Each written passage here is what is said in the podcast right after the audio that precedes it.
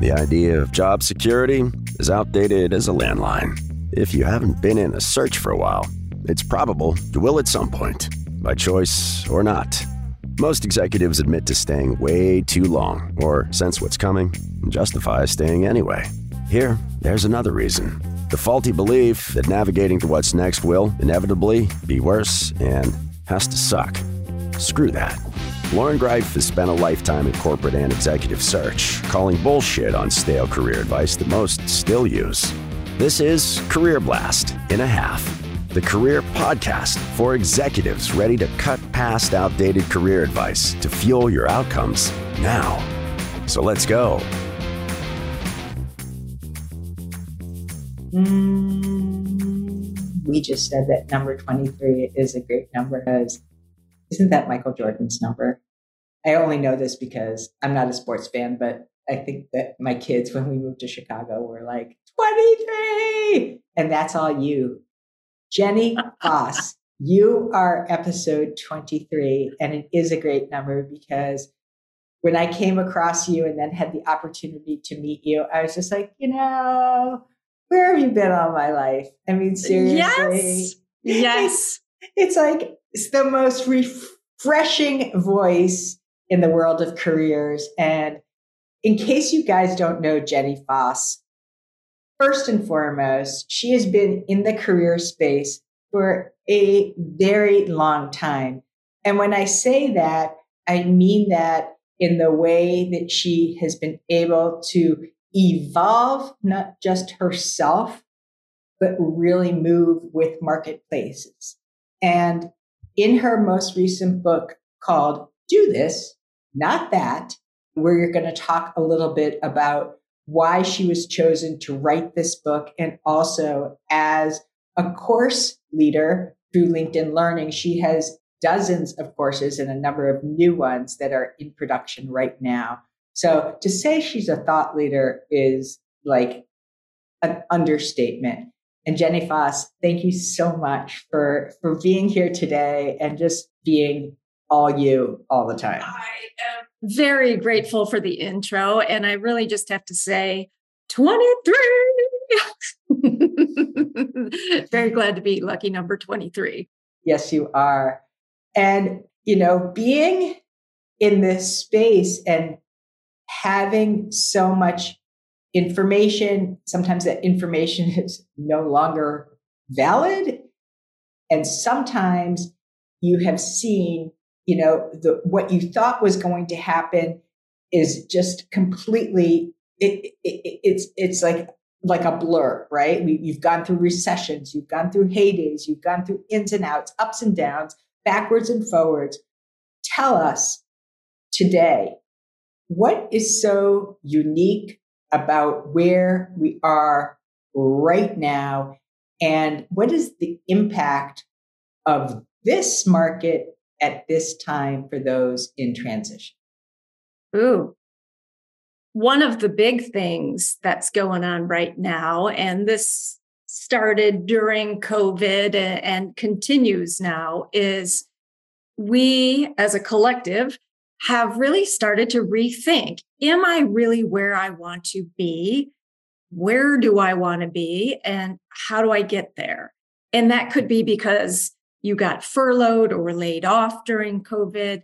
That could be because when we all collectively had our lives flash before our eyes, we thought, okay, I'm not making the most out of my life. What should I be doing? Whatever those reasons, we're seeing that turning point right now professionally and and one of the things that we're seeing as as a result of that or on the heels of that is the idea around a portfolio career where you're not putting all your eggs in one basket anymore one career or one full-time job. You're diversifying your income streams so that you have maybe a little bit of a safety net if one's not going well you have these other things going on. But also they give us an opportunity to expand our skills, do things that we're really interested or passionate about, and learn and grow in the ways that we realize that we want to now.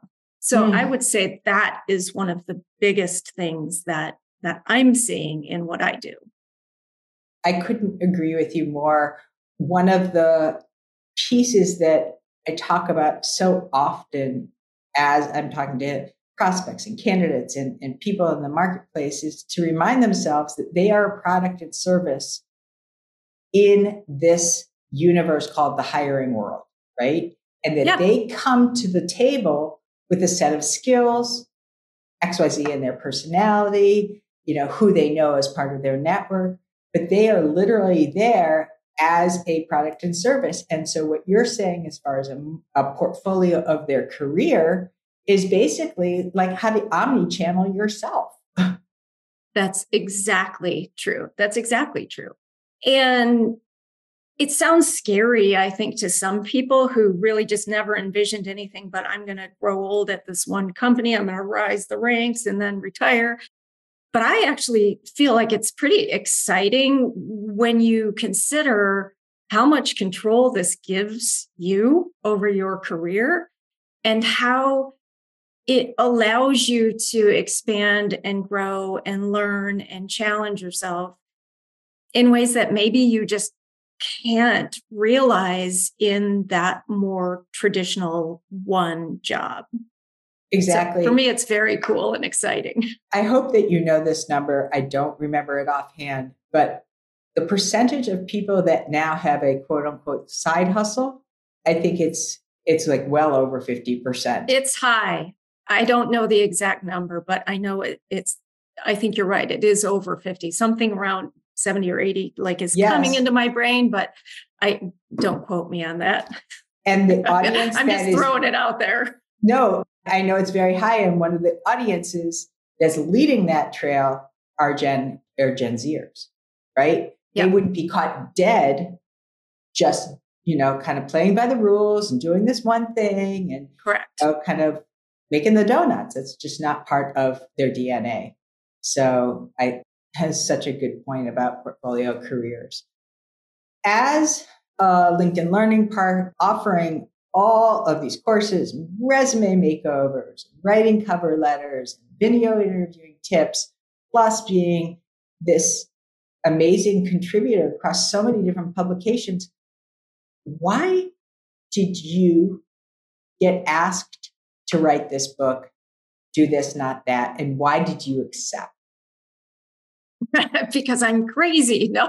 okay, I really fair. needed another job. Like I needed a hole in my head, like when they came to me. But um, Simon and Schuster, which is the publisher, had an idea for a series of books. Do this, not that, with various topics, various life topics. Do this, not that. Career, which is mine do this, not that dating, which unfortunately they did not ask me to write. I would have been wholly unqualified. Oh no, they should have come to me. I have a lot of experience in this area. Definitely. So they came to me because they understood the breadth of my experience and knowledge, I believe. And certainly there were opportunities online for them to observe what my style and writing skills were. Um, so when they asked me to to do the writing test, which is what ultimately led to my being hired for it, we were in the midst of developing a course. We had a number of other projects in motion for 2022, which is when I wrote the book. And I thought, oh my gosh, I'm not going to be able to squeeze this in. But then I thought, how often does a major publisher approach you with a great idea? I thought it was a great idea for a book. And so we we dropped a few of our other plans for the year and I wrote it. Yeah. I'm so glad that you did. And this, I guess you could call it push pull, is always something that I question, right? There's people that say that they are job coaches, right? And the coaching philosophy, as I understand it, is hey, by the way, you have all the answers inside of you, right? And we, as the coaches, are going to pull this out of you, and you're going to be able to access whatever that is. And then there are other people that are job coaches that have definitive ideas and methodologies like I do myself that say, well, wait a second, you know, that's all fine and well. But what about the timetable that you're under? And also, what about what is really happening in the marketplace? How do you find a way to blend these two things so that you're not just taking orders and at the same time, you're also not just floating out in space? So I'm curious how you reconcile between kind of the traditional model known as coaching and this idea of do this, not that. That is a tremendously great question. So, mm. and it's something that evolves, I think, for me in the way that I advise others and support others first and foremost, every individual is different. So you need to factor in who they are, what their background is, what their goals are, what their threshold for risk is, the economics of their situation. There are all those things that go into it. So surely you want to spend the time, I do, to understand kind of the the holistic view of each person that we coach and represent and help them help themselves which is that kind of pure coaching mindset and and take the time that's needed to do that but i will say that my practice leans more toward action versus ponder so mm. you can sit around all day and night and week and month and think about what color your rainbow or your parachute is which is important. But if you don't ultimately then pull the trigger and, and do something with that information, what good is it to know? You know, here's my Enneagram, here's my Myers Briggs. So, and uh, adding an additional layer to that, we as a collective today, based on a number of reasons, we have the attention spans of of gnats. I mean, we just we we want things to be instant gratification, instantly accessible. And so I do try to factor in, I assume people want some quick wins, even if they're progressing towards something that's going to take more time. Mm. Yeah, you and I are from a very similar school of career guidance, direction, action and results. I think that the hardest thing about being in a job search for so many is that it feels like you're in a dark room looking for a light switch. And that's not to say that, you know, we're the boss of you or anything like that. I think it's more like this is based off of our experience, this is what we see drives traction. This is what we see is really effective. This is what we see is going to move your needle. And so you know, take it or leave it. But if you're paying us to to work with you, we're only going to bring you the best of the best every single time. So I think everything that you said is both true and actionable. You have to obviously be able to assess a tolerance and, and an appetite for what works for this person may not work for another person. But I think that at, especially at the senior level, and I know you work with a lot of senior people, it's like, you know, this time is money and they have a mission to achieve, not just, you know, kind of meandering around in, you know, various opportunities. And I think something that helps me and, and I know helped you too is having been at this for the number of years that we have, we've seen so many variables and worked with so many stakeholders, whether that's recruiters or hiring managers or HR people.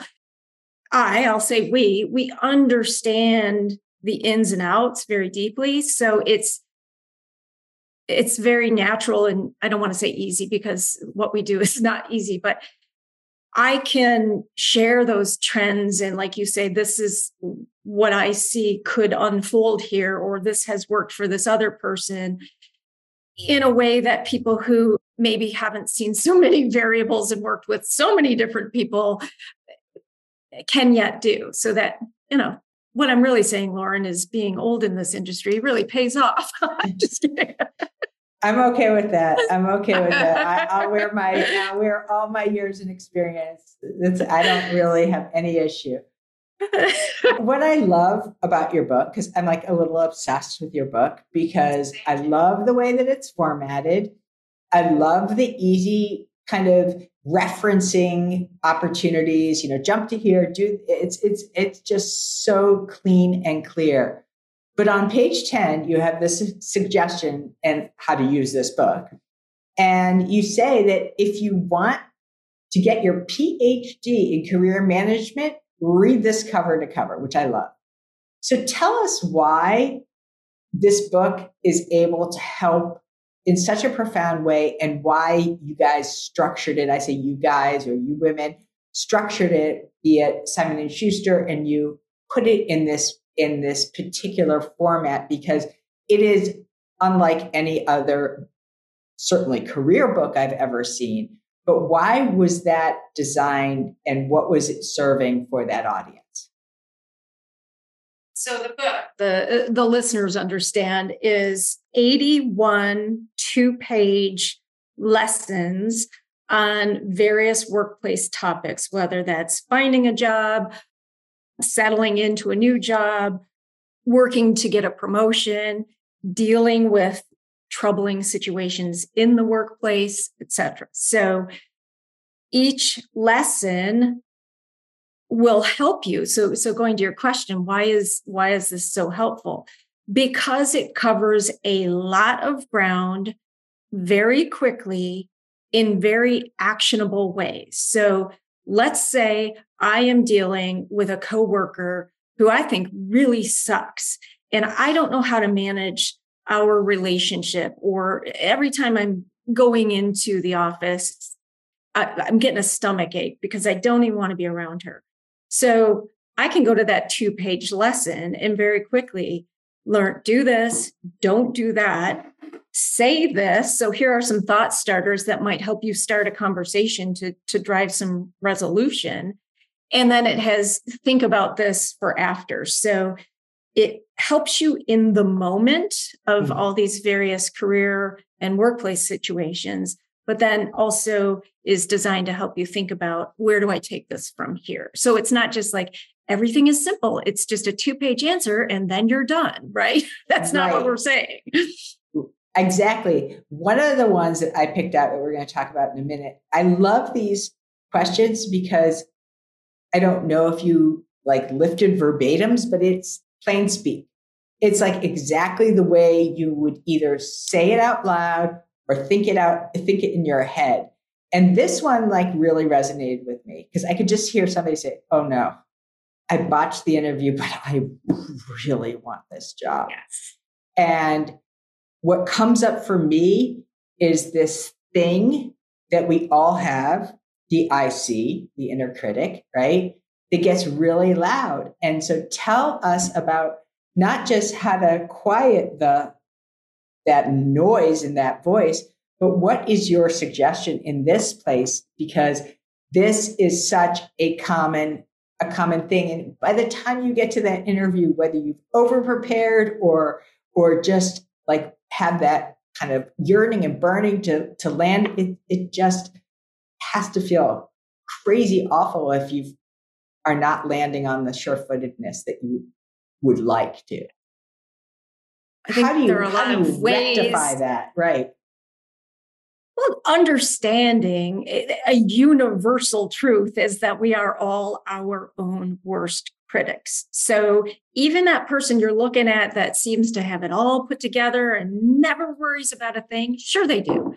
They they second guess themselves. They wonder if they did or said something dumb, but they're managing it in a way that doesn't impede them. So so know that if you can get a handle on it, knowing that you're not the only person that is second guessing yourself or terrified that you sounded or looked dumb and also realize that a lot of times people didn't even notice and that's in the book like ask right. yourself did i really screw something up here or am i just being incredibly hard on myself when in fact I, I'm human. So, so that's one thing to for sure do. But unless you've done something just horrific, like offensive or that needs an apology, right? Like I burped in the interview or something like that. that would be totally me. Um,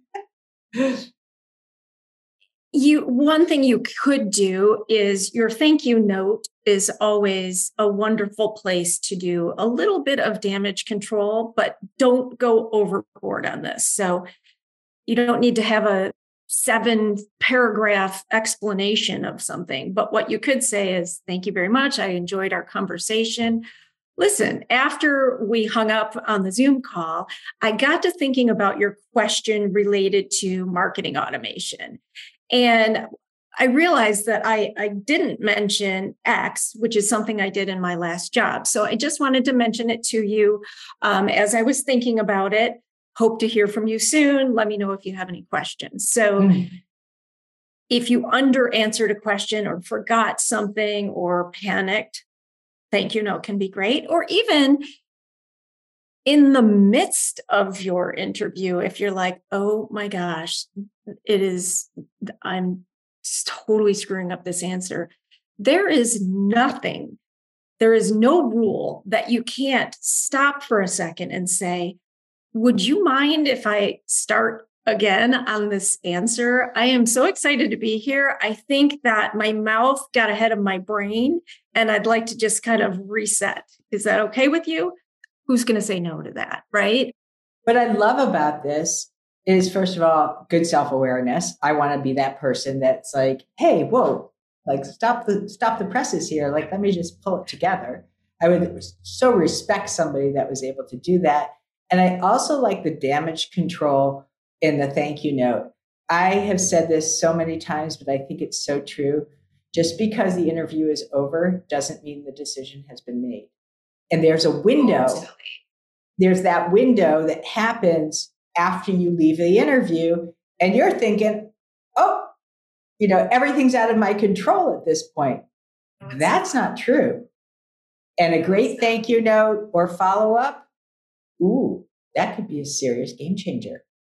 I always say there's so much about career change and job search that is out of our control, but there's a lot that is in your control.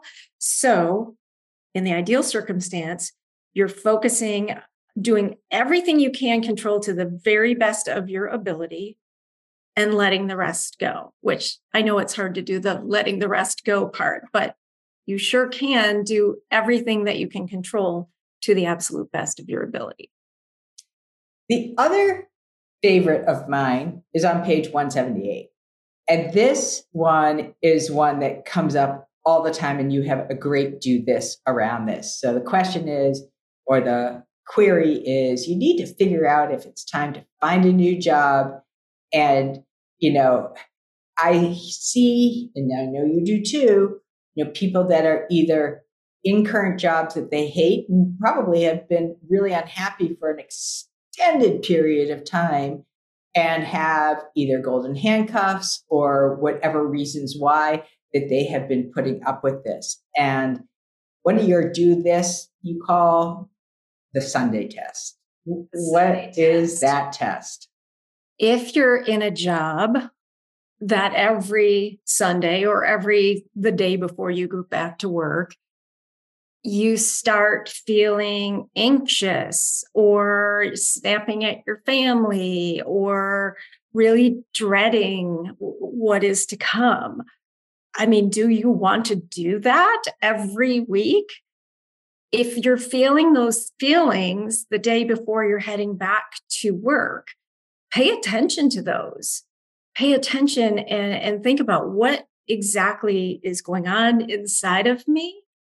And if I don't want to experience this every week, what, again, going back to the what can I control, what should I do? What, what now? I mean, I get golden handcuffs. I do. People get nervous and have obligations, and there's prestige, I think, that comes with a lot of those high paying jobs. But if you're miserable every Sunday, is it worth it?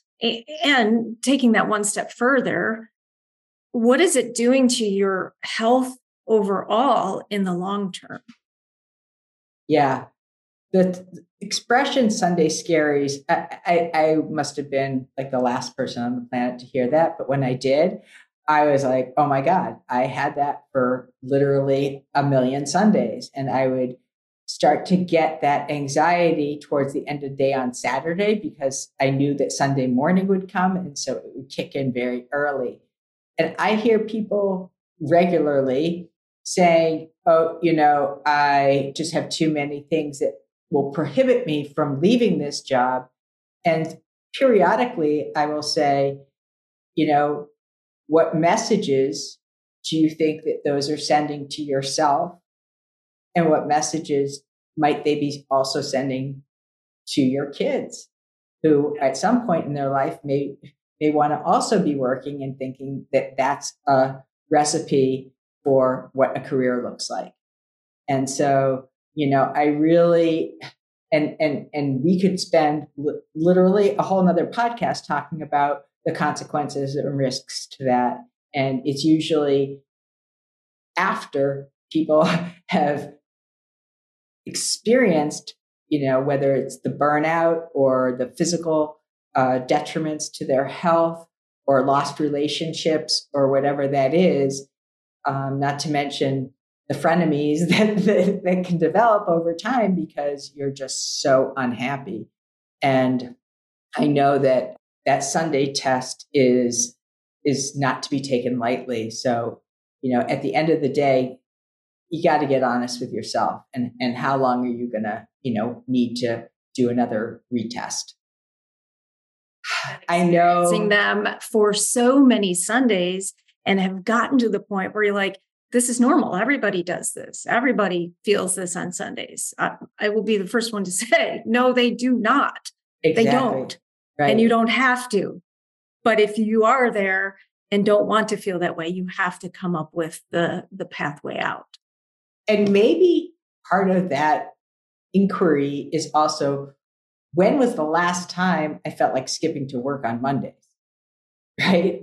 So, really to benchmark those two things against each other, because that might also be equally revealing if you've been doing the Sunday thing for so long that you forgot what it was like to actually get jazzed about going to work. I wanted to ask you this because the book is so comprehensive and so thorough. And I know it had to have been like a beast to work on. But if you could add one thing, one thing right now, right now, like in this moment, in this season, in this part of the year, that you would add to another do this, not that, what do you think that that would be? Perhaps something around how to respond when your employer, who said, We're going to be remote forever, is now telling you it's time to come back to the office, everyone. Or I may have added a lesson around what we started this conversation with uh, around the portfolio career because I've had a lot of conversations over the last several months with with clients who are either working toward that or they actually already have that but they're trying to optimize it so that they're making the most out of their time for their their mm-hmm. goals and their enjoyment so let's pick number one because I think that is also a little bit of a the answers on that one, huh? Booby trap, right? You've actually built your life around this promise that you could work remote forever, Airbnb, or whoever else you are.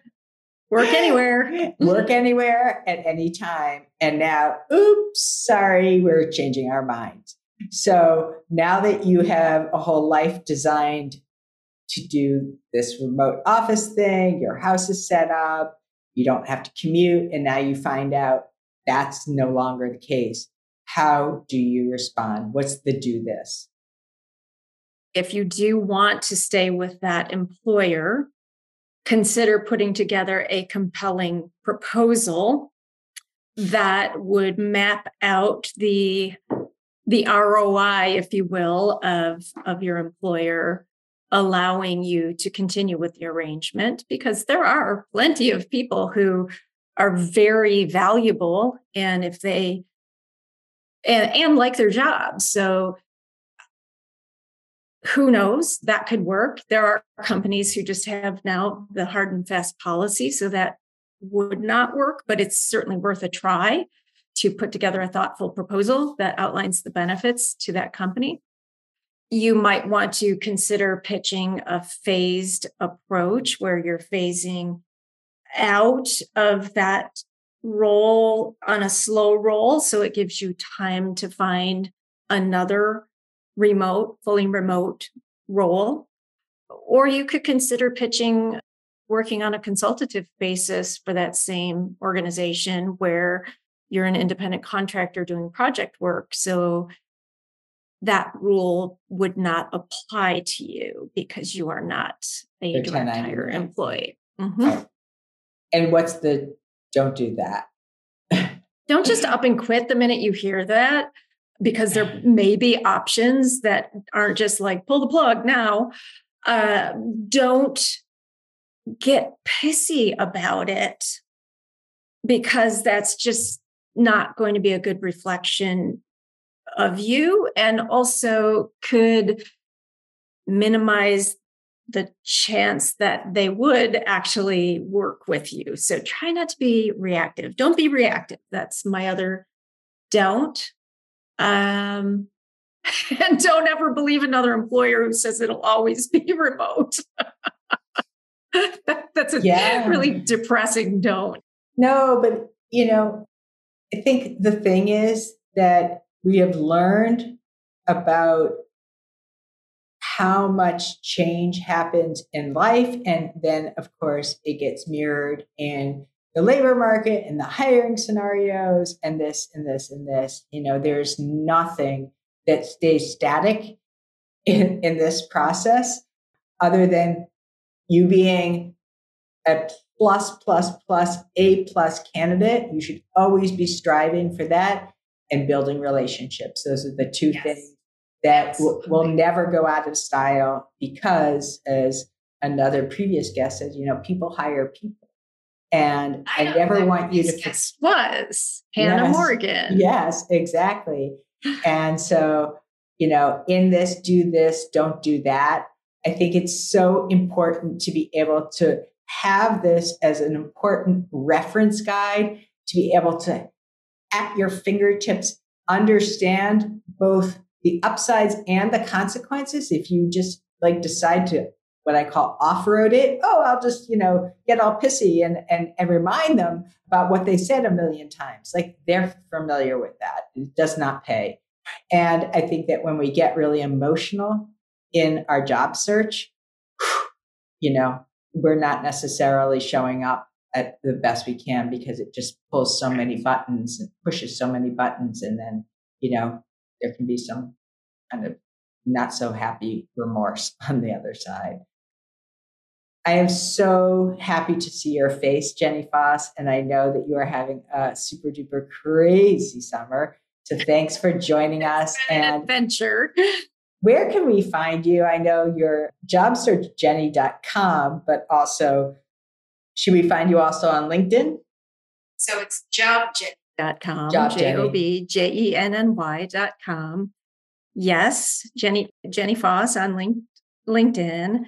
And then if you just do a search on my name on LinkedIn Learning, you'll see all my courses. So those would be probably the the three most obvious places you see me hanging out. Yeah.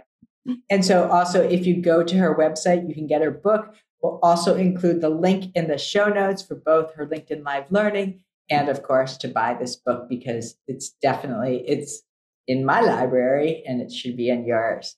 So thank you for joining us and thank you listeners for being so great and so supportive in helping us grow this podcast and I cannot tell you how appreciative I am for each and every one of you. I appreciate all the reviews, the ratings, the whole enchilada. You guys have been just unbelievably generous. So have a great rest of your day and we'll real soon stay tuned for next week's episode. Bye bye.